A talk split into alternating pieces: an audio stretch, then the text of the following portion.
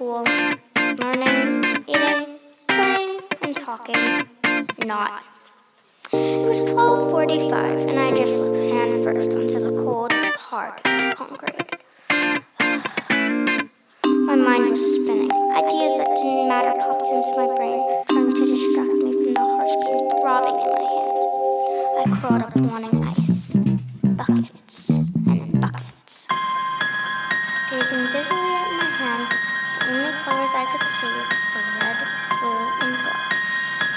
Several hours later, I was in the car, zooming to urgent care. Although I did not cry, the pain swept through my hand, getting worse by the second. The doctor said I had sprained my wrist, so the tissue might swell.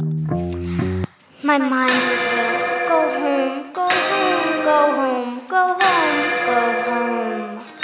I tugged on my mom's sweater, acting like a. No.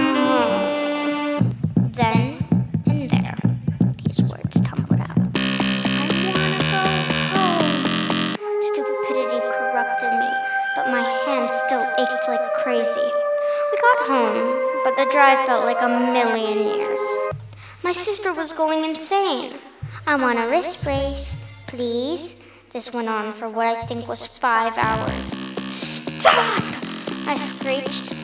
My mom muttered, Gee, Sophia, you just opened up a can of worms.